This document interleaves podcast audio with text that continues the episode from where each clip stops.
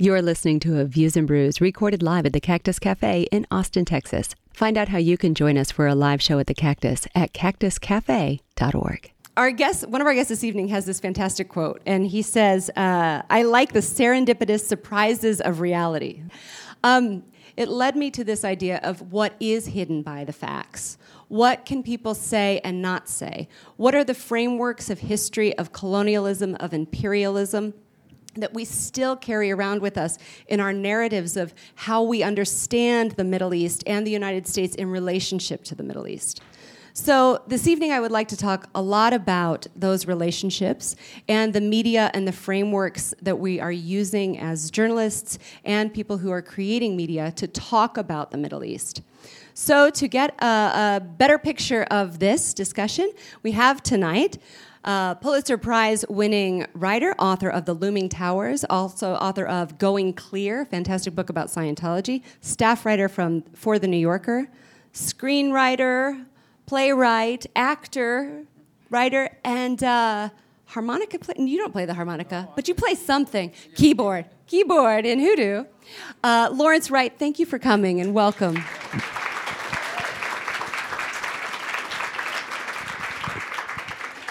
And Lawrence has invited uh, to the stage, and we are so grateful for your invitation. Um, columnist for the Washington Post. He is a Saudi Arabian journalist.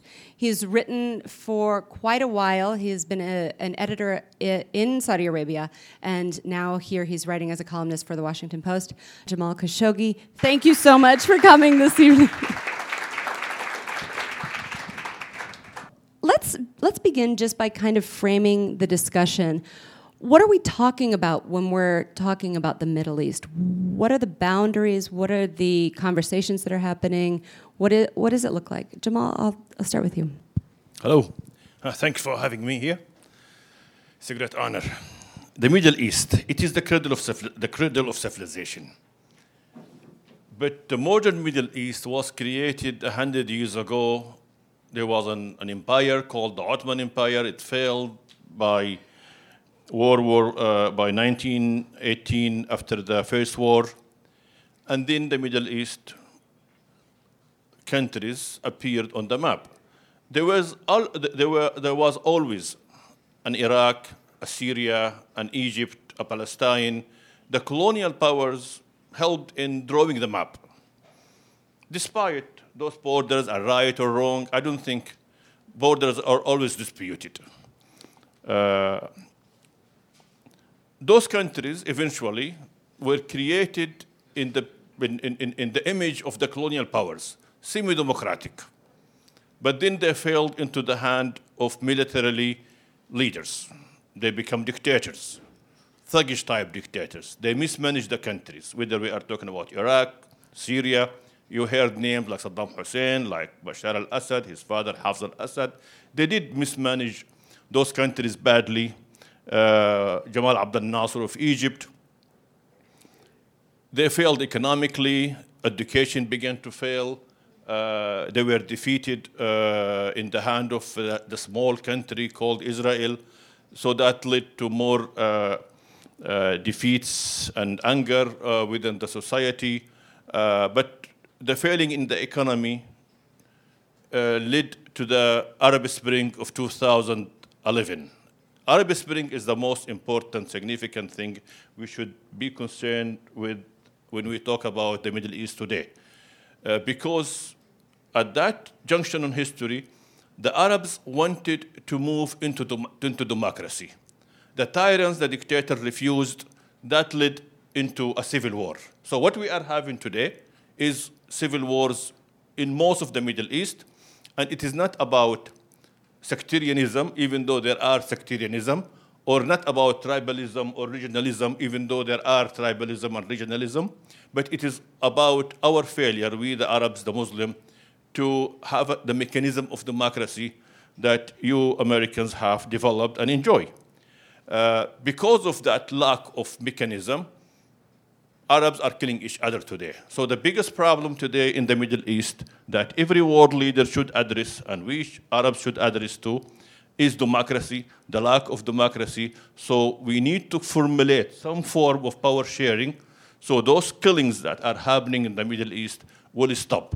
It will not lead to creation of a, a proper government, but at least it should lead to cease of hostility. So we, the people in the Middle East, can sit peacefully across uh, a table and uh, plan our future. Today, this is not happening. And I think we need help. We need help from outside power because there are no regional power that is helping to put an end to the hostility and restructure the Middle East into a peaceful future. Thank you. Um, so let's let's I definitely want to get there and talk about this and actually, you know, how the role of outside powers in the Middle East and what that relationship to outside power has looked like as far as creating the Middle East and what the what the relationships could look like today in terms of democracy and creating democracy or helping to shape democracy. Um, but Larry, I want to I, I want to get an, an, understanding of how you first um, met the Middle East, as it were. Uh, you started working in Cairo as a young journalist. Talk about your idea or imagination of what the Middle East was then and how you've come to know it since. Well, I wasn't really a journalist then. I was a conscientious objector during Vietnam. And I had to f- do two years of alternative service in the interest of the American government in some way. It had to be 50 miles from home and had to pay very little. And um, so I, uh, I thought, and I, it, Vietnam War was a horrible period in our history, and uh, I just wanted to get as far out of the country as I could. So I went to the United Nations, thinking they would give me a job far, far away and pay me very little. And um, they said, "No, we don't do that. But here's a here's a list of American institutions abroad." And one of them, the American University in Cairo, had a, an office across the street, 866 UN Plaza and I walked across the street. I didn't know we didn't have any diplomatic relations with Egypt at the time. I didn't. I didn't know, you know, that there were like only 200 Americans in the whole country trying to, and you know, the head of the, of the American University was a CIA agent. A lot of things would be revealed to me. Uh, I'm not even quite sure I knew what language they spoke in Egypt. Uh, and the war in 1967 was not one that I was but my mind was on. So I walked across the street, and they, you know, 30 minutes into my interview, they looked a little surprised when I walked in. They said, "Can can you leave tonight?" and I said, "No, I can't leave tonight. My girlfriend, you know, now my wife, uh, is back in Boston. I haven't told my parents what I'm doing. I can't leave tonight. Can you go tomorrow? Yeah, I can go tomorrow." so I went back to Boston. I told Roberta, um, you know, I'm going to Cairo. I don't know where that leaves us. And, and I called my parents from JFK. I flew to Cairo and uh, got there at midnight and taught my first class at 9 in the morning. Uh, they speak Arabic in, in uh, Egypt. Uh, so, um, one of the things I learned, but that was my introduction to a country that I came to really love. And I spent two years there uh, I adored my students. I, I, I, was enchanted by the whole experience. Roberta came uh, the next semester and we were married. So we, we had a wonderful uh, beginning of our married life there. And um, it was heartbreaking to me after 9 11 to find that a culture that I cherished so much was at war with the culture that I'm a part of and I don't mean the whole country of Egypt or the whole Arab world, but you know, it was it was uh, wrenching, and uh, so I went back after 9/11, and. Um, it was hard to get into Saudi Arabia. Uh, I, I, they wouldn't let me in uh, after 9/11, and um, I spent time in Egypt writing about Ayman al-Zawahiri and so on. But um, finally, in 2003, I realized they weren't going to let me in as a journalist, so I took a job. Uh, I became the mentor to these young reporters in Jeddah at the Saudi Gazette. Um, and, um, and Jamal worked for the com- competition, the Arab News, a far better newspaper. and one day, um, I, I went over, I, I heard he was the man to talk to. And um, one day I went over to have lunch with Jamal, and we became friends. And he, he educated me as much as anyone about uh, what he especially talked about the schizophrenia of uh, Saudi Arabia, that it says it's one thing, but in reality is something else. And that was very illuminating to me. And so, you know, what was that first relationship like? You know, what did you guys, you, you said you spoke about the schizophrenia, but you'd been writing about the Middle East for quite some time before um, visiting Saudi Arabia. So maybe take us through that first meeting a little bit and the first discussion about where you were coming from, the path to your knowledge about the Middle East, and Jamal, where you were coming from and the path to your relationship to journalism at the time, and this idea of speaking with an American journalist, trying to talk about the different ways that you were going about your profession and what that meant to you? An example of that schizophrenia Larry is talking about because I was fired from my job as an editor of Al Watan newspaper twice because I was calling exactly for the same reform that the young crown prince who is leading Saudi Arabia today is implementing. And here I am exiled while he is implementing the reforms I called for. At that time, when I met Lawrence, the issues that we were uh, pushing in the Saudi papers, and I was pushing more uh, uh, boldly than others that led me to losing my job in 53 days, issues such as radicalism, such as women driving, uh, intolerance in the school textbooks, uh, women's empowerment, uh, male guardianship on, uh, on, on, on, on, on, on, women. All those issues are being today removed uh, because this courageous young uh, crown prince has ordered them out and resolved those issues, even though not totally. For example, he said uh, he vowed that we, the Saudis, would return to moderate Islam. And what is moderate Islam? Uh, he said we will return to uh, prior to 1979. What was there before 1979? This is where I had a clash with the system because I wanted to, I think we needed to have a proper discourse about the future of Saudi Arabia and he is so much intolerant that he sees himself as the reformist and uh, that he doesn't want to listen from anybody else. And uh, he wants to push forward with his reform without any discussions about uh, political freedom, about democracy, about uh, sharing power. Uh, so, and I, I felt like I had always a narrow space, but that narrow space became narrower so in June last year, I decided to leave my country to be safe uh, and just monitor from um, uh, from America uh, the situation there, and I was right. Uh, a few weeks later, many of my friends were arrested, so I wrote uh, an op-ed in the Washington Post, which kind of uh, broke divorced me from the government, divorced me from, uh, even though I, I, I, think it was a very uh, objective, mild uh, uh op-ed, but the reaction from my government and uh, they, they treated me as if I shot the king and I ran away. They just so much intolerance to, uh, to, to, to, to, to, to, an opinion. so I just decided to stay here and continue writing. And, but I have mixed feelings. Uh, I, I, like uh, the, some of the reform he's doing, but in the same time, I wish he will address the issue of political reforms because now he removed the issues which we, uh, when I met Lawrence, uh, we were busy with, uh, such as women driving and radicalism. But now he has to address the true issues of economics, jobs, the issues you face here in Texas and everywhere else. And I'm sure that what will make a difference in Saudi Arabia.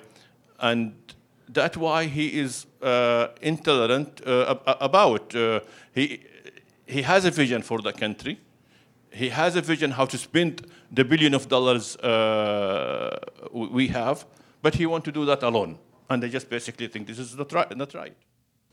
Can I just jump in one thing? I, I, we shouldn't pass too quickly over some of these reforms being very important to the future of that country. And I, um, and the issue of women driving, for instance, is, is I, I think a huge thing in Saudi Arabia. And I don't know if the Saudis have begun to understand how big a deal it's going to be to have women have the freedom to to get out on their own.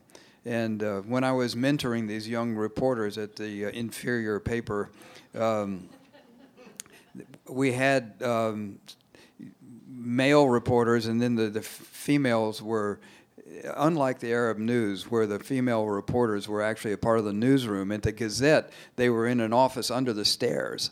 And uh, I said I had, if I couldn't, I couldn't mentor them if I couldn't see them. And uh, of course, seeing them is a is a relative matter because they're totally cloaked, you know. And um, but at the end of the time that I was there, I gave all my female reporters Longhorn keychains for the day that they would finally get to drive. And that day is coming in a couple of weeks. So I'm very happy that that, that will happen. And, you know, I'm, I'm so glad that you, that you intervened like that because the, the next question I wanted to ask about was this way in which these ideas of communicating freedom and what freedom looks like versus what it actually is in the Middle East. Um, I wanted to talk a little bit about how you both, as journalists, navigate that space. The reason being, I remember being in graduate school and I took a course with Dana Cloud, who's now at Syracuse, and she showed us a cover of Time magazine. And on it, it said, Freedom comes to Afghanistan and it had pictures of women shopping for different types of material in a store. Whereas the, the, the idea was here we've, the US has brought freedom to Afghanistan. Now the women have a choice, a consumer choice to choose the color of fabric for their um, outfits. And, uh, and these, these notions kind of play into a way in the West where we think consumer freedom is actual freedom but they don't really speak to what is considered what it is and what it means to be free and have freedom of choice in the Middle East. So I want to talk a little bit about what actual freedom looks like and how we discuss those ideas and narratives of freedom here in the United States through your work. Well, I'll, i guess I'll start. I have spent a lot of time in countries where there's very little freedom. And I'm always so grateful that I can get on the airplane and and travel out of there and you know leaving behind people who um, whose lives are in many respects thwarted so many young people who will never be able to fulfill the dreams that they might have because their opportunities are limited or they're they're you know they're they're circumscribed by class or caste or uh, or race. And uh, in the absence of freedom people can't be who they are. And they can't think um, freely. And they can't express themselves. It, it it galls me when you have somebody like our governor. Just a, this, is, I'm, I'm not political in this sense, but when he says leaving Austin, you get the smell of freedom, and it's as if plastic bag bans and tree the ordinances constitute freedom. Somebody hasn't that been petroleum, baby. That somebody has not spent enough time outside of this precious country to understand what freedom really is. And freedom has freedom is is is a, is not just going somewhere or buying something or being able to vote. Those are all expressions of freedom, but you know, civic life like this would not happen in Saudi Arabia. The the women wouldn't be here for one thing, but you know, being able to freely express your thoughts uh, and have people disagree with you uh, and have a conversation about it, that's freedom. And uh, you know, it's it's been a I guess the great lesson I've taken from my experience as a journalist is that freedom is so important and so precious, and we tend to value it so low, so cheaply in this country now. Um, I think everybody should have a little bit of a lesson by spending some time in the Middle East and seeing the alternative. Uh, freedom in the Arab world, and particularly in my country, it is a very heavy world. And, and, and, and uh, there is no disagreement. What, what do you mean exactly by freedom? If I say freedom, some, I can imagine a Saudi Arabian who say to me, What exactly do you mean by freedom? What do you want exactly? Uh, let's think of this term, which, uh, if you Google it, you might find it in Saudi Arabia whiskey liberal. Uh? Yeah, whiskey liberals. How are the whiskey liberals? The whiskey liberals are a bunch of Saudis who think freedom is being allowed to have whiskey. But in the same time, and, and, and, and, and, and, and there's, uh, even though uh, uh, drinking is prohibited in our religion and we are not supposed to have drinks, but people do drinks in, uh, in, in Saudi Arabia. So they see the freedom in the social matters, the freedom to have entertainment, the freedom to have uh, whiskey, the freedom uh, to have cinemas. And that what the crown prince is addressing today. Okay, it is good, except for the whiskey. Eh, I'm, I'm sure Saudi Arabia will never be, will never allow uh, alcohol. But is that truly freedom? Having cinemas, I see that as normalization. Women driving will have a huge impact, even economically. It will empower women in Saudi Arabia. But is that freedom or is that a woman getting her rights? because it is her right to drive, to drive that was taken away. I think the true freedom is the freedom to choose a leader. That is the true freedom. The freedom to choose my destiny. And that's what we are lacking.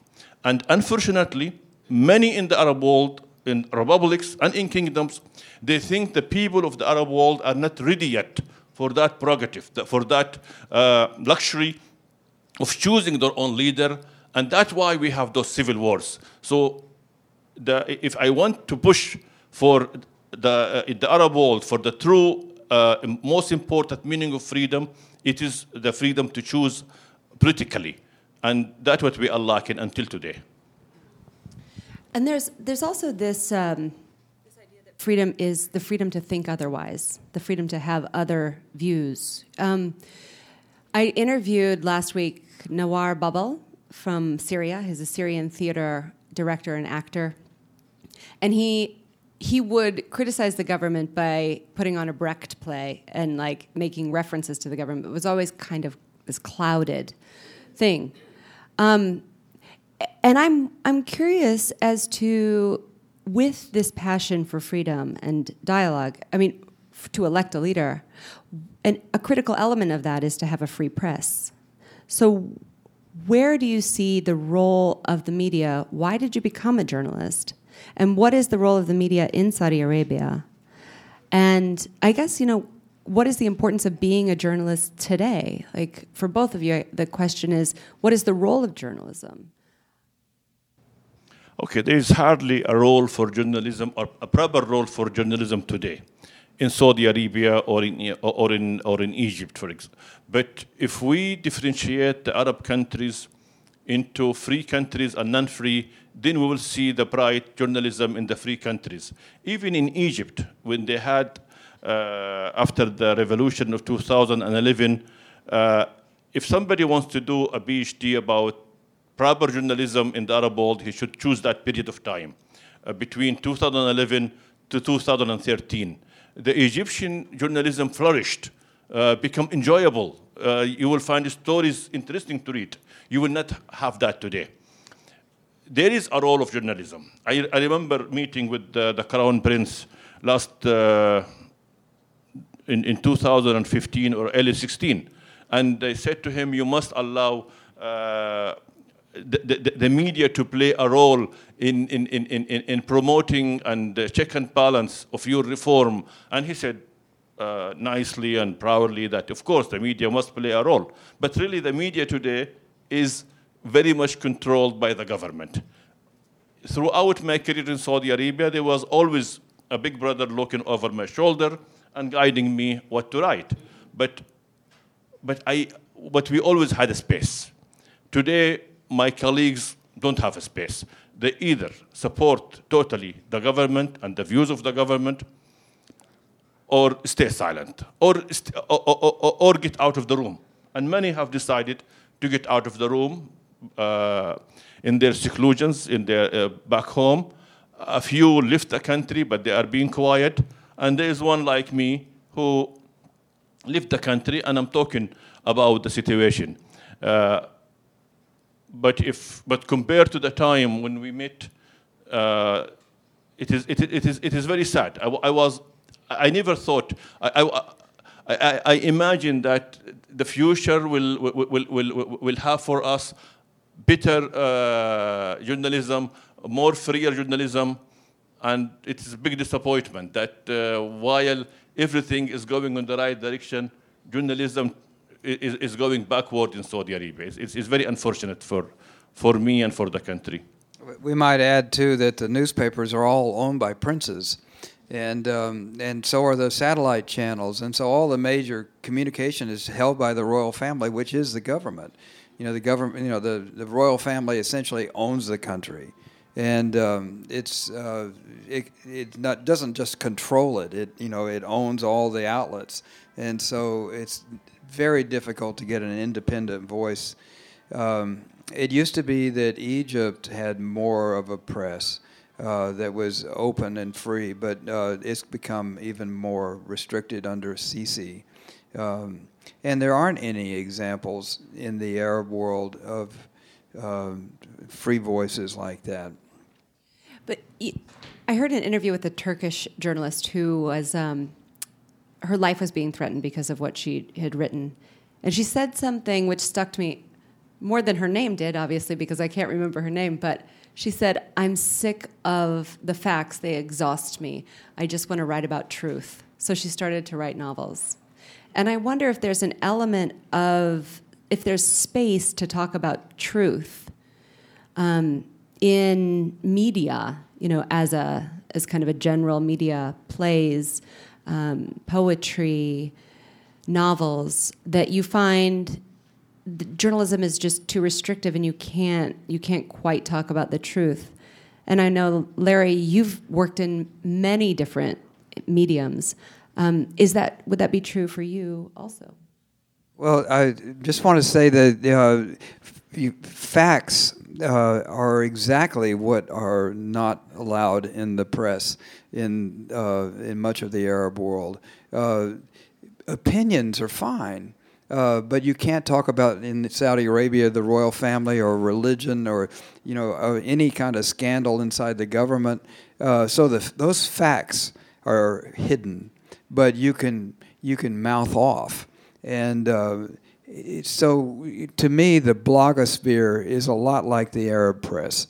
It's sort of fact-free. It's opinionated. You know, it, it runs on you know thin fuel. And but if you're reading the Arab press, you're subject to opinions. But the the actual facts, the information, is is very closely shielded. And I think it's true that in repressive countries there is a, a tendency to conduct art symbolically. And I remember when I was in Syria in um, 2006. Uh, the Middle East is a talkative place. I think you would agree. Uh, you know, it's one of the things I love about it as a reporter is that you know people love to talk, and um, and yet Syria was so quiet.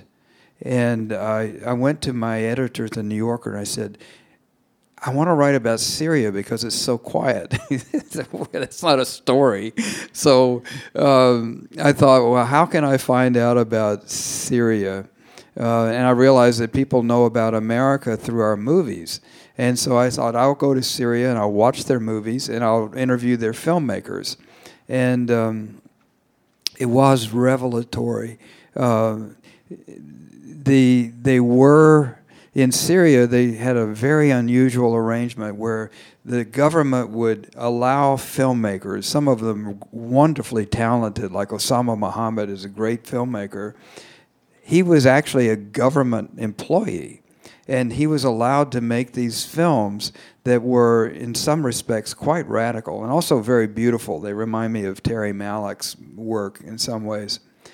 But they wouldn't be shown in Syria they would go out into international film competitions and they would win awards. And the Syrian government would be thrilled. It would be very critical of the government, but it was a classic paradox of you know he he in order to have the freedom to express himself he had to work for the government because that's the only way you could get a movie made there used to be dozens of cinemas in Syria and when I were there was there there were only 3 because they didn't want people to gather and um, and I went to the movie in Syria and I saw uh, uh, Big Momma's House too, you know, radical, a radical piece of work for sure.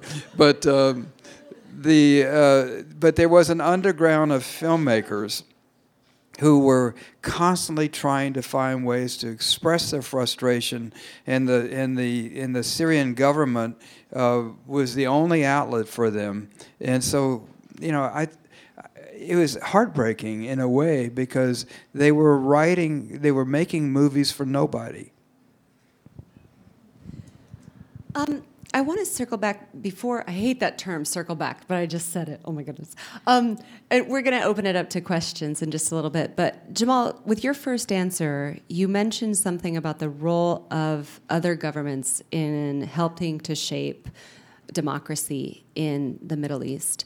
And I want to talk about that a little bit because you, before the show, you were talking a little bit about your criticism of Trump and that you were silenced for that by the Saudi Arabian government. So, talk about the relationship with outside um, political groups, you know, outside entities, the United States in particular, and and what those conversations are like in the need for them to come over because that's also this idea like that the Middle East that's a very imperialist idea um, that the Middle East needs the West in some way. Um, but talk about what you meant by that and a little bit about your relationship with those conversations. When Eastern Europe uh, broke the iron uh, curtains and uh, moved into democracy, there was Western Europe embracing it they, they helped them out. And that, that's why the transformation was much uh, successful and peaceful in Eastern Europe. Maybe the Americans helped in Latin America. Uh, but the Arab world had no friend. When uh, the wave of democracy hit the shores of the Arab world, Obama should have played that role, considering uh, his famous speech he advocated in Cairo University, but he did not uh, he led the counter revolutions uh, in the Arab world, which was my country, Saudi Arabia and United Arab Emirates, play against uh, the, the Arab Spring countries and uh, turned, uh, tried to, to bring back the, the, the failed Arab systems. That's why I think there is a role for international community to play because it is very unfair for the Arabs not to enjoy the benefit of democracy that most of the world enjoys. But with Obama gone, Mr. Trump is not interested. He's more into authoritarians and uh, supporting uh, uh, uh authoritarian rules. But I think we, the Arabs, should not give up, even though there is a collection of Arab uh, Spring exiled. That is the term I, I, I, call myself and I call many uh, colleagues of mine who are coming from Syria, from Egypt, Arab being exiled. We are scattered in America, in Europe. We need to get together and remind the world of that. We need to push for democracy. Uh, we need to stop the wars. I myself thinking of starting a movement with uh, many with some of those friends just to stop the wars we are going through.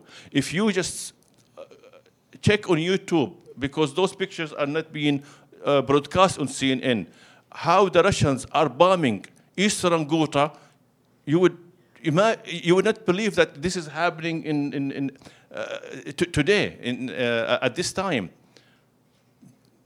kids are, are, are, are, being killed and they don't even have coffins for them. They begin to put them on, on, on, on, on, on uh, UNHCR uh, plastic bags. It's, it's, it's, it's very sad. So that's what I want to do. That's what I think uh, many of my, my, my, colleagues should do. And we, we just need to stop this cycle of violence that is engulfing my, uh, my part of the world. It's, it's, it's, it's just very sad. We have to stop it. I guess I have a little bit different view. I, I you were talking about Obama, and I, in 2008, during the uh, primaries, I was in Egypt, and I made a talk at Cairo University, the same place where Obama spoke, and also at my old alma mater, uh, American University in Cairo. And one of those places, um, I, I, was talking to the students, and uh, and I could see that you know the from the questions that they were very interested in the American election uh, because they didn't have the opportunity in their own country. They you know they they were by vicariously uh, fascinated by what was going on in the United States, and so um, I asked, well, how how many of you, if you could vote in the primaries, would vote for uh, Hillary Clinton? And all these girls in hijab raised their hand, you know.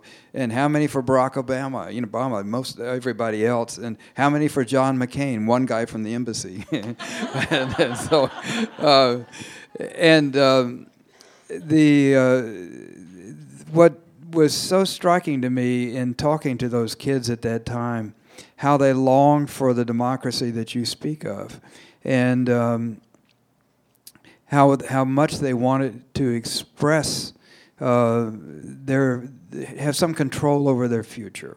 Well, not long after that.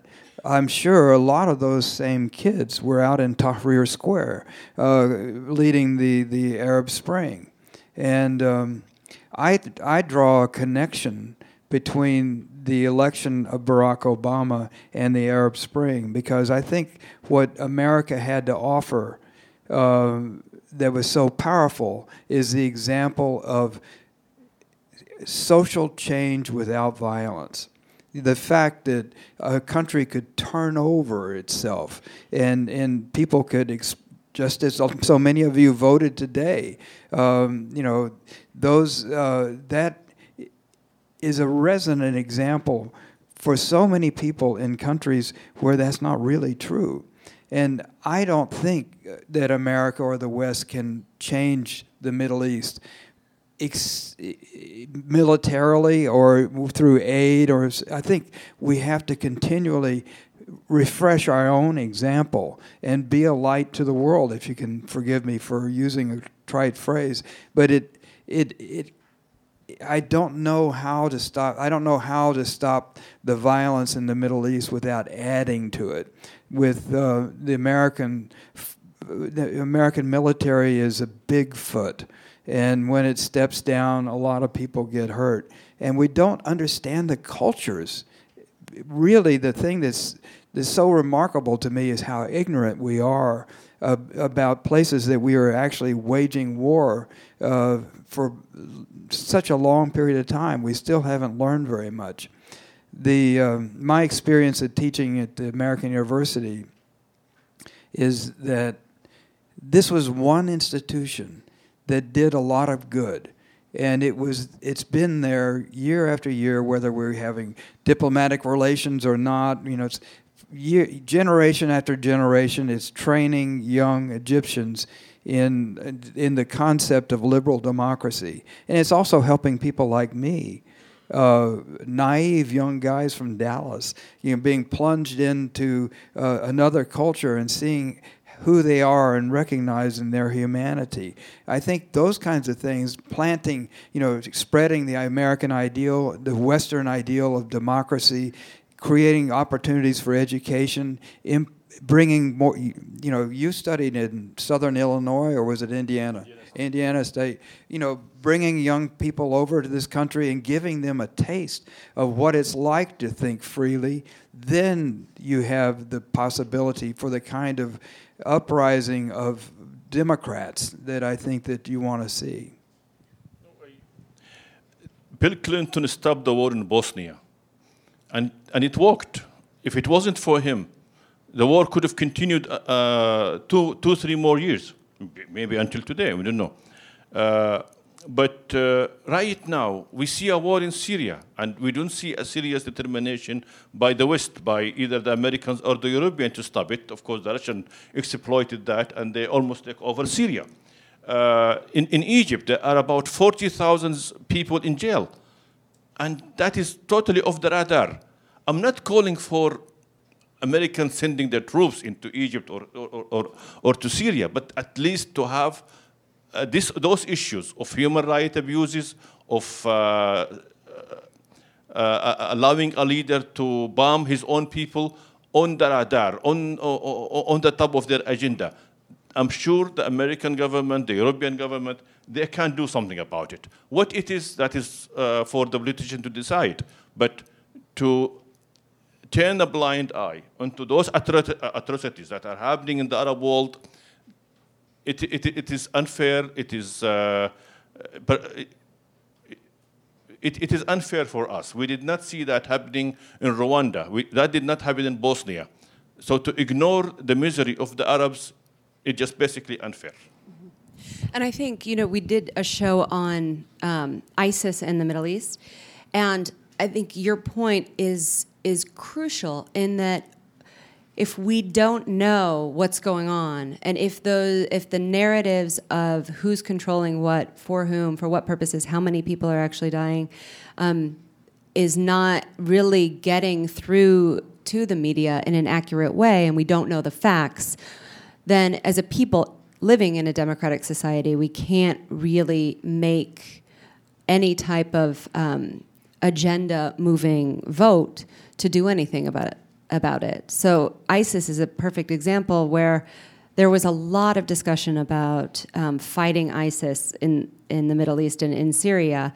And now I just looked at a map yesterday of Syria, and it was like ISIS controlled like this much, and it was uh, the Assad regime and the Russians and um, the Kurdish area, and um, and I just think about how those discussions were framed and what information we were actually getting, and how the information we were getting reflected the types of judgments that we made about what was going on in the area. And so those, that, that communication cycle was really crucial in that. B- briefly, ISIS is a result of the neglect to the crisis in Syria. So there was ISIS. And the refugees who are changing the politics of Europe today, and the result of the elections in Europe today, it is again because of the, of the neglect.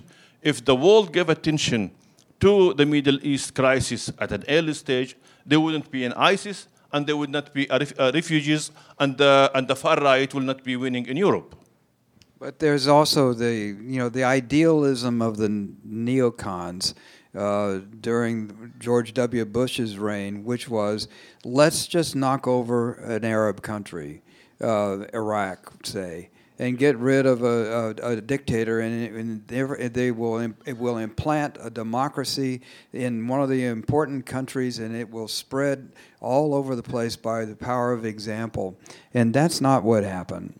Uh, it you know I I take your point, Jamal. I think that the West should take notice and should help uh, nurture democracy and do whatever it can, but it cannot do it I do not think militarily, and it and it also I don't know that we're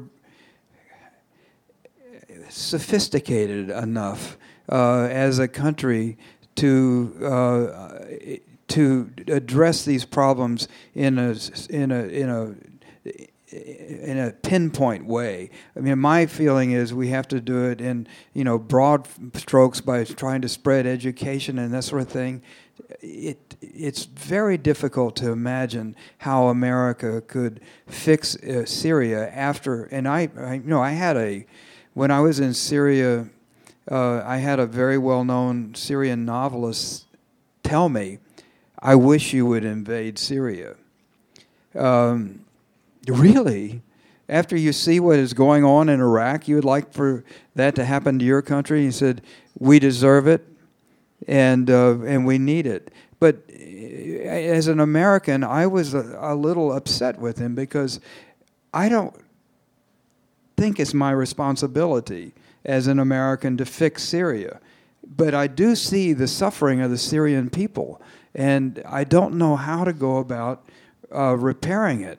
Um, it's it's the worst civil war in my lifetime, and uh, and there there are very few clear alternatives. If you were to, if Saudi Arabia were to go into some kind of um, civil war, um, then uh, you know America would be faced with a, a dilemma because you know we have uh, an obligation to to help the world economy, which could be strangled in some respects by the, the loss of Saudi oil. So we would be faced with that responsibility and then also the responsibility to try to, to usher in a new kind of ruling class of people that would be more attentive to the needs of the, of the people and the, and the modern economy. Uh, and those things would not be easy to coordinate. So you know we, and we just don't know how to do it. I don't think. Um, but I do agree that with Jamal that we have to take notice of these problems and try to, you know, bring as much peace as we can to the to the region. But it's uh, I think you place too much confidence in America in in that respect. And I think you know we're going to open things up for questions now, um, and there's there's one more thing before we do, which is, of course, we also see. You mentioned the economy, the role of the economy in overthrowing democracy, and and where one country who's taking a lot of the Syrian refugees right now, Greece, you know, their their government overthrew the public when they decided when they didn't want to take the bailout. Um, and now they're really suffering because of that. So, you know, democracy also is intertwined with these economic forces, which, um, which is all part of the conversation that we can't ignore. Um, I just wanted to say one thing about that. The you know the refugees are are affecting the whole world, and um, if you think about the Palestinian um, exodus, the entire population of that was 750,000 people and think about how much misery they've endured and how much uh, misery has been inflicted on other countries because of the terrorism that arose from their despair and their disenfranchisement. The Syrians, the Syrian refugee population is now over five million people, and uh, if you were a six-year-old child in 2011 or 2013 you've already missed your entire primary school education. And 60% of the refugees are children. So, what's going to happen with them? I th- and, and Jamal is right to point to Western Europe. Governments are being capsized. Uh, and, and that's in Europe where we pay more attention. But you know, there's a million refugees in Jordan. There are two million uh, in Turkey. Uh, one out of five people in Lebanon is a Syrian refugee. These are our nominal allies in the region, and they could easily be taken down by the kind of disruptions that this surplus of, of refugees is inflicting on them. Is Saudi Arabia taking refugees from the Syrian crisis? No, uh, but we have a good um, population of Syrians, about half a million Syrians, uh, who many of the Syrians uh, brought in their families. Uh, but Saudi Arabia, it is not a border country. So most of the refugees ended up in borders country to Syria, that's Jordan, Lebanon, and, uh, and, and, Turkey. But uh, the number of Syrians after the war almost doubled in Saudi Arabia due to bring in the family of a Syrian who's already living in Saudi Arabia. Okay, so let's for real open things up for questions now. Um, there's tons of hands. So Amy's coming around with the mic and just, uh, you know.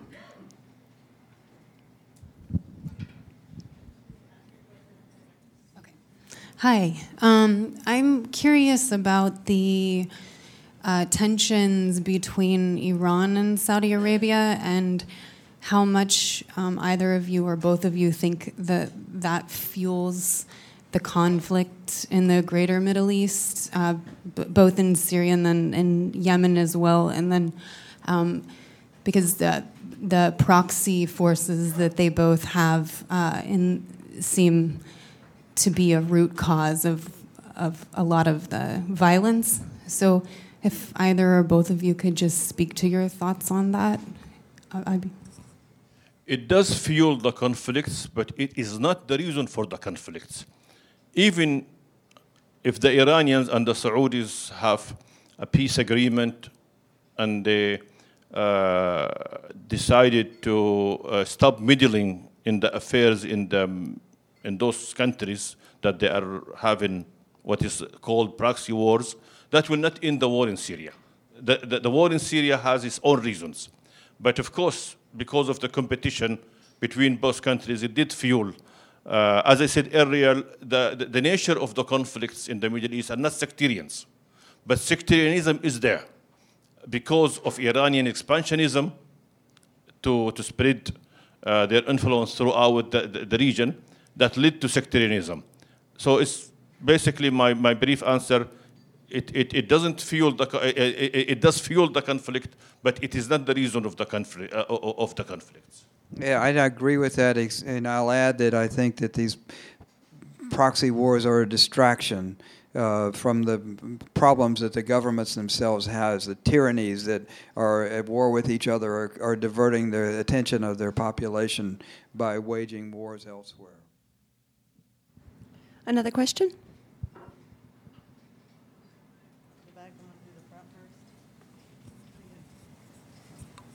Hi, thank you. I have a question for Mr. Khashoggi, more on why was this the time that you picked to leave? You've been a journalist for 30 years in Saudi Arabia, and right as it's starting to, say, liberalize, you're now feeling more pressure.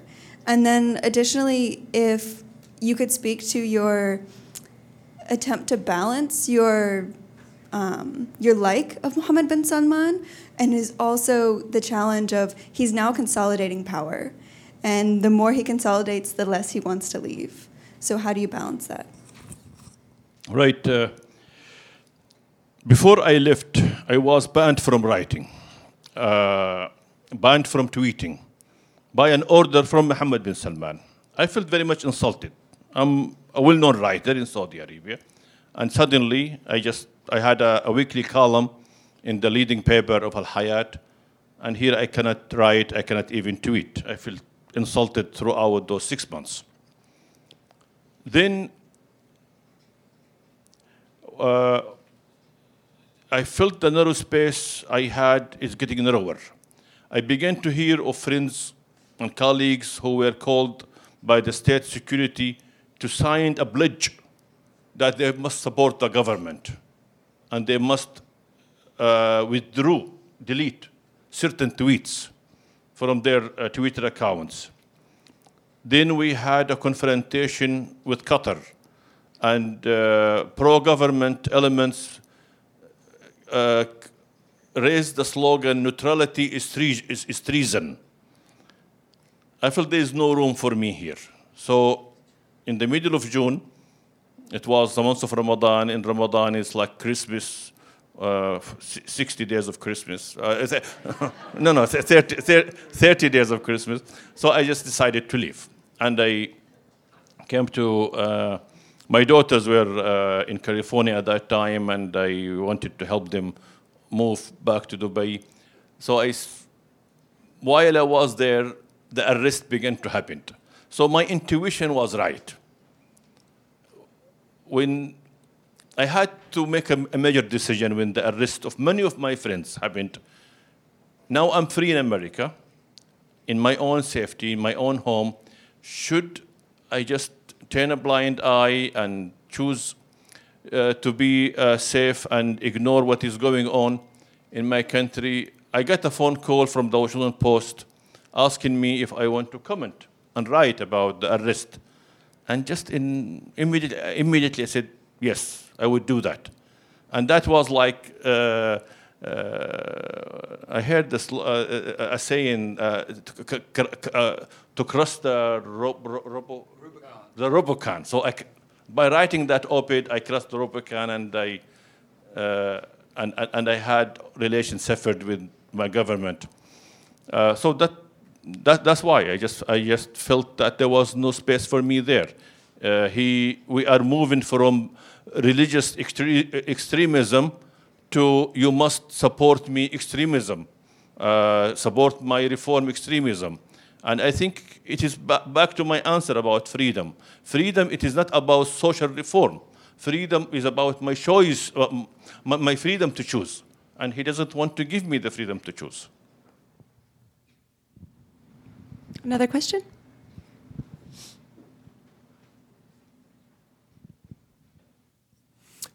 Thank you.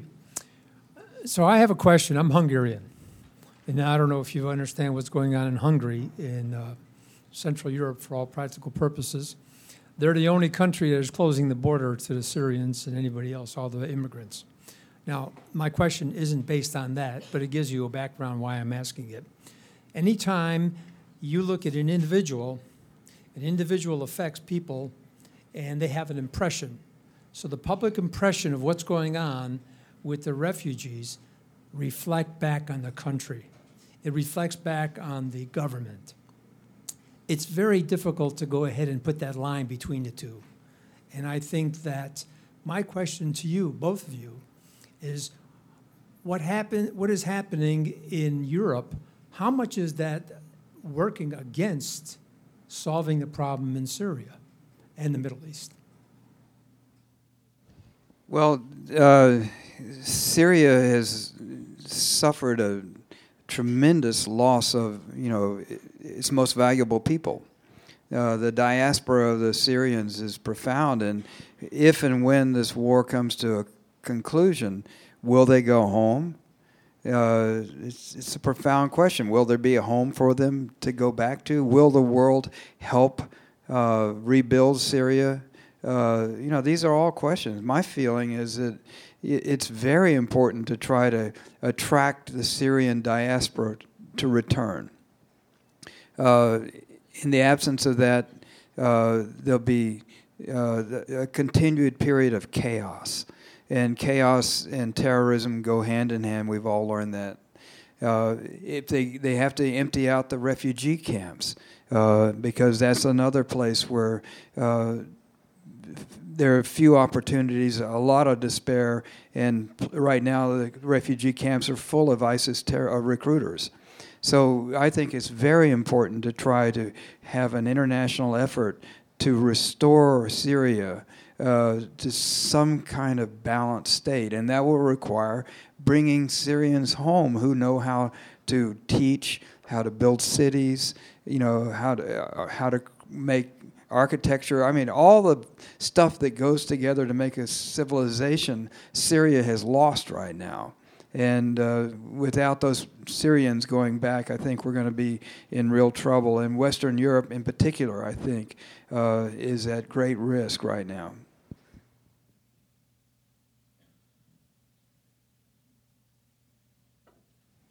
Hi.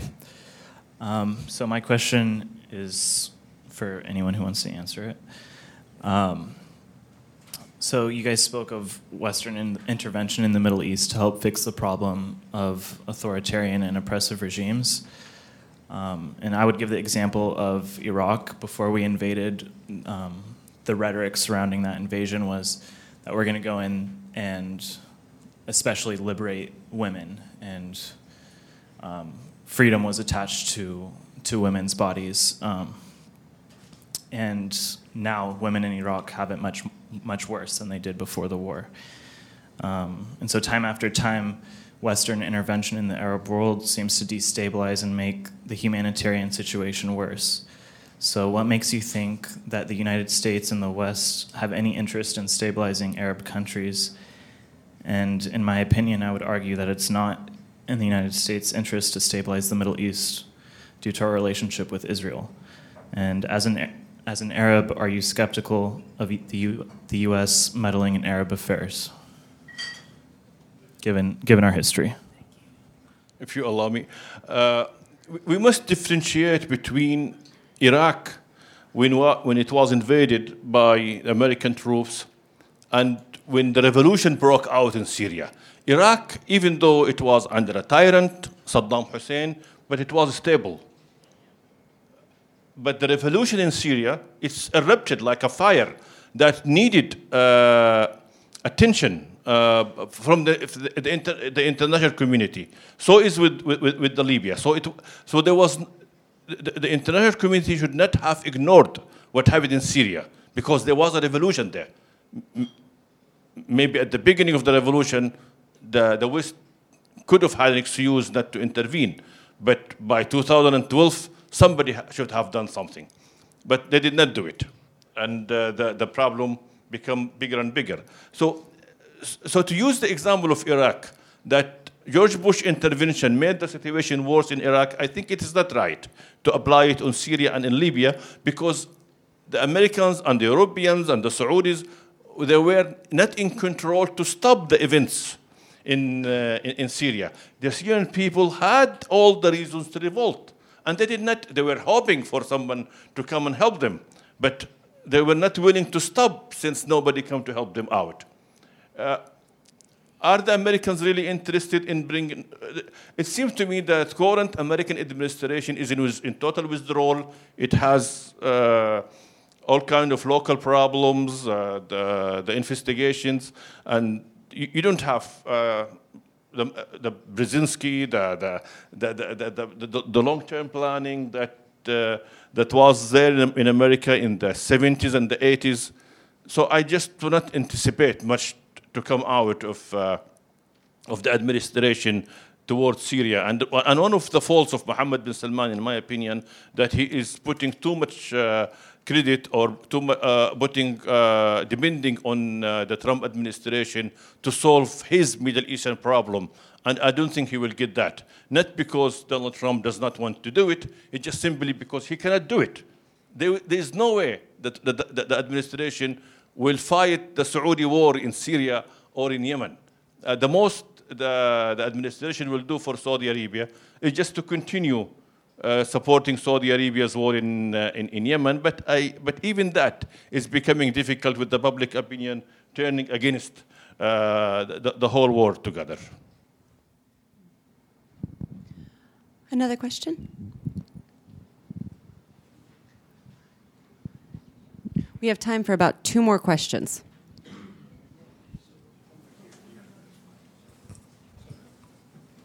You know, I, th- there are two things that you said earlier that I wanted to ask you about. Um, the first is the notion that the West can do something. And I would be very interested in your thoughts about exactly what that would be. And then the second thing that I wanted to follow up on is you said that you, you said something to the uh, about the West maybe not believing that the Arab or the Middle East is ready for democracy. And I think there's that is a relatively widely held view that democracy can't just be plopped on a prior authoritarian government, that there has to be a transition. And I wondered what your thoughts are about what a transition might be and how the West could help with that. Democracy should not be introduced forcibly into a stable society. Like Saudi Arabia, for example, we don't have a crisis in Saudi Arabia. But when you go to Libya, democracy is the remedy, is the solution. It is some form of power sharing. Why the Libyans are fighting? They're fighting because they lack a mechanism to choose a leader. That's where the West should intervene. In, in a country where it has a crisis, uh, uh, uh, like, like Libya or Syria or in Yemen, but again, I agree with you. Uh, where you have stability, even though unjust stability, it, it, it is better not to intervene. But where you have a crisis, democracy is a remedy. It is not uh, a luxury to be introduced there. That, that, because there were a long delay the situation got more complicated. Yes, Syria is very complicated today with the presence of the of, of the Russians there and with the withdrawal of the administration. I really don't have a proper answer right now. I know it's very complicated, but again, there has it, it some attention, some support will be must be given to the uh, crisis, to the killing that is taking place today in, in, in, in many parts of the Arab world. But how to do some countries are easier than others. Like, for example, Libya, for example. In Libya, the West, the, inter, uh, the, the, Americans and, uh, and, the, uh, and, and, and, and, the Europeans must intervene to stop the negative intervention in Libya that is coming from Saudi Arabia, from Egypt, and from uh, United Arab Emirates. Uh, against the democratic process in Libya. That is a, that is a, a quick solution by applying pressure on the allies of the United States. But of course, when, if we move to, to Syria, the, the, the, the West and the United States have to deal with, with, with, with Putin and with the Russians, which, which, which, which make it way, way more complicated.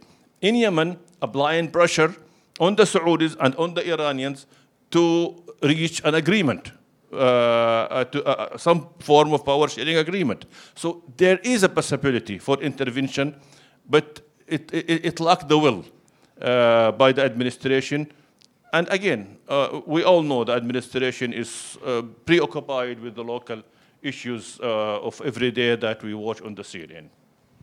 I, I remember um, you know, when I was in Egypt during uh, during the Iraq War, uh, there was a well-known writer named Ali Salem. Did you know Ali? Yeah, and um, he had this big, long, rubbery face, and he talked like this, you know. And uh, I asked him about, you know, uh, sort of, you know, where where does America fit in this? And he said, "Well, the United States is now a Middle Eastern country, and you're going to have to think very old thoughts." I don't think we've gotten to that point yet. Well, I mean, and just to highlight how complex the Syria is right now, I was talking to someone the other day about Syria, and um, they said, Well, that war's been going on for 20, 30 years. And I said, Well, actually, the war in Syria started because of the Arab Spring, and it was a revolt of the people trying to gain some type of democratic voice. And they were like, What, really? And I just, re- I just thought, that message or the way just the way that the whole conflict in Syria is framed is so outside of a normative understanding of the US and its role in Syria or even Europe and its role or Russia's role in Syria that we think oh the mythology is they've just been fighting forever. You know, the other thing that comes to mind about that, I, I was so inspired by uh, the Arab Spring, and and they were inspired by Gandhi and Martin Luther King. That was, you know, who they were finding. You know, the American Civil Rights Movement, once again, a model for the, you know this movement for nonviolent social change. And there's a there's a monument in Montgomery, Alabama, uh, to the martyrs of the civil rights movement and you know you know Martin Luther King and the three little girls in the Birmingham church bombing and Medgar Evers and you know but the whole list all the people who died who were martyred by the civil rights movement 40 people uh, and that's what it took to change America. In the 17 days of the Tahrir explosion 840 people were killed in Cairo and and you know then Syria people went into the streets thinking that they could be like America. And they were greeted with helicopter gunships and barrel bombs. Thousands and thousands of people slaughtered. No there's no counting how many people have died before it turned violent. It was a nonviolent revolution. And it might not have ever succeeded but when it became violent, it was guaranteed not to succeed. Uh, the only chance, I think, would have been for you know the people to continue sacrificing themselves, but who could tell them to do that? It was just too ghastly. And um, anyway, I often reflect on the fact that you know we're we have a country that can be changed. Every country, of course, can be changed but the, the amount of sacrifice required, uh, I don't think a lot of Americans are prepared to understand how great that can be in some of these places. I want to comment. Uh, uh, on, on, your question about uh, the narrative that the Arab world is, is, not ready for democracy. Yes, we, there are Arabs who say that. There are those like whiskey liberals, they will say something like that, that the Arab world is not ready for democracy. So this idea is exported also to the West, but it is very much wrong. Yes, uh, democracy requires education, but again, we need democracy not to ch- choose the best leader. We need democracy to stop killing each other, to agree on a leader. That's how essential democracy is to the Arab world. We just needed to stop killing each other. There is a beautiful movie I advise you to watch. It is available in YouTube. It's called Little Gandhi. It's a story of how the Syrian revolution started with a young man who will give, try to give the soldiers a bottle of water. It was uh, during the summer, and, and, and a flower, a carnation, a white carnation. Of course, uh, he was later arrested and uh, executed by the government. But that's how the Syrian revolution started, very peaceful, with an inspiration by Gandhi uh, and, and, and, and, and, and, wanted to be a peaceful revolution. But it was an opportunity for President Obama that he could have entered history as the advocate, as the supporter who brought change to the Middle East. But for some reason, he did not. So, last question. Let's just take one more. Thank you both very much. Um, my name is Lana. Um, I'm an Arab. I came here from Lebanon by way of Saudi Arabia and Egypt en route. My aunt is an Arab journalist, actually, that did an interview, interestingly, with Indira Gandhi right before she was assassinated. Um, I studied censorship of uh, the media before we had digital and was completely inspired by the Arab Spring. Certainly didn't expect it when I was in college. And you said there was that short period, so it breaks my heart actually that you're here, that your Twitter account was shut down. What hope do we have as journalists, and what route do you have, if any, right now for information flow, even if it's underground, with those that you want to communicate with about these issues back in the Middle East? It's not a good time for journalism in the Arab world. Uh, where there are freedom or a slight amount of freedom, there's good journalism like Tunisia, Kuwait, and Morocco. You can't find proper stories, objective stories.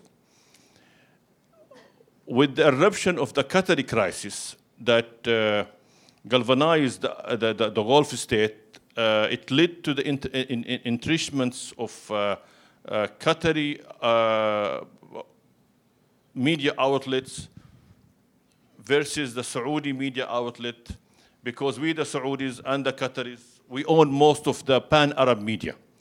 Uh, but the, the Qatari crisis, which is, which is very unre- un- unnecessarily irrelevant crisis, led to the loss of objectivity by both sides.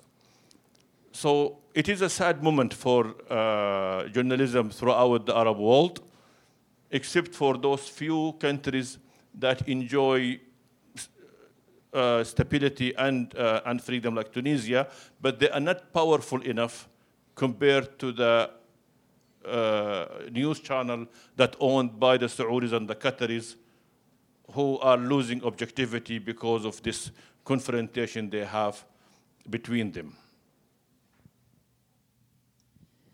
So leave us with something, um, some idea of. I, I, as, as Lana was asking that question, I was reminded of when, in 1997, I was living in the Middle East and I was crossing the street in Egypt, and an Egyptian journalist was talking to me, and he said, You should go into journalism being from the West. You know, being from America, you should go into journalism. You have a voice. You don't even understand the power of your voice. Um, and that really struck me. And even though I was studying archaeology at the time, I was veering toward journalism. What, what would you say to journalists coming up today about their voice? What should they be thinking about in communicating these ideas of personhood, of history, of politics, of economics, and even the idea of freedom and what that means in the work that they're doing? And at this time in journalism, when accuracy is revolutionary, what should what is your what is your advice for journalists and media consumers today? To be a, a, free journalist, you have to work on a free ground. I could set up a news uh, outlet here in America, and I'm free to do that. But what about my reporter who is feeding me with the stories from Jeddah and Riyadh in Saudi Arabia? He's not free to go and dig for information. What I'm hoping for, most of the news about my country, like when we had uh, the Burge on corruption news and the arrest, the famous story in the Ritz-Carlton, most of the news was reported by American journalists in the Wall Street Journal, the New York Times, Washington Post, uh, uh, and even when uh, stories about Egypt, about democracy, about arrest, about uh, uh, Sisi Burge on uh, candidate who uh, who tried to, to, run against him. Also, they were reported by the New York Times and uh, other newspaper.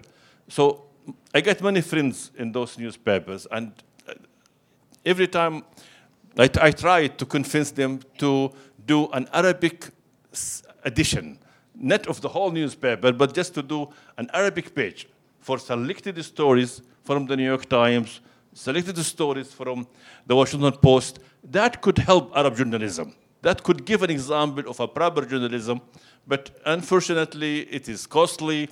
Uh, they are already having uh, happy about their success to to break out the, thresh, the, uh, the pressure of, uh, of, of, of, losing revenues and distribution. So they don't want to indulge or, they don't want to commit to an, an adventurous project like that. But uh, I, I, would like to see an Arabic mini, a small edition of the New York Times or the Washington Post, which will serve uh, uh, the, the cause of journalism in the Arab world. Uh, I guess I will talk uh, just briefly about the American press um, because you know we have uh, something very unusual uh, in the world, and and and I, I worry that we don't value it nearly enough. Um, when and I, and I fault not just you know people who declare the press the enemy, but also the press itself when it takes the bait. Um, it's the idea that reporting, you know, by nature is uh, a, a, matter of gathering a kind of consensus about the truth. Um, if if this if all of you are the people that know something about the story I'm writing, and I go to talk to each of you, um, you're going to have many different points of view, and some of them will be replicated. You might think the same thing as she does, and so we have uh, two perspectives that, in maybe 15 people over here think something.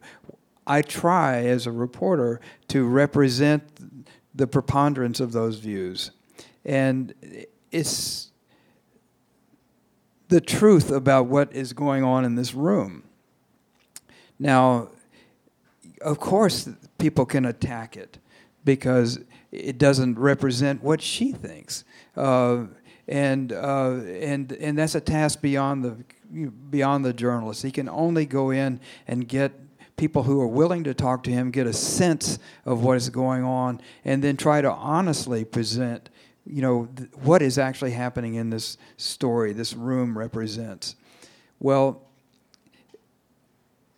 the idea that there is an entirely different narrative that is equal to the reporting that we've done now, uh, that is embodied in what she thinks, uh, is is a total. It turns up the whole. It turns upside down the whole enterprise. One one crack in the in the in the view doesn't mean that the whole world is wrong. And I I think the attack on journalism it's it's an art as it's, it's it's not perfect. It's it's the effort of many many people to try to establish sometimes at the risk of their lives uh, what is actually going on to bring home what they saw and the disparagement of journalists in a country that depends on it depends on the free flow of information and the honest integrity of its publications, uh, and has to see it corrupted by partisan interests, and and to see even very, you know, some of our most cherished institutions deciding that yes, we are the enemy, and as a matter of fact, our subscriptions are going up, and this is great, and it is great, but. Uh, but to to then take the the bait and become the adversary rather than the impartial arbiter of news is a tragedy. Because one day there will be no Trump administration, but will there be no decent press after that? You know, that's a sacrifice I don't think we should make in this country.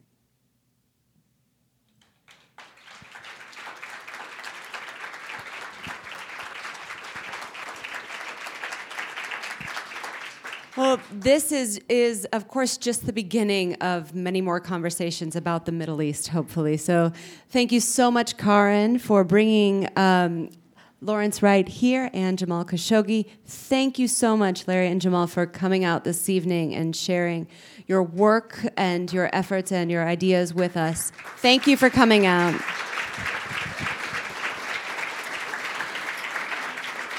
And also, this evening, I'd just like to thank everyone for their wonderful, thoughtful, and insightful questions. It was, they were very wonderful and important. So, thank you very much for that. Hope to see you at another Views and Brews. Have a great night. Thank you.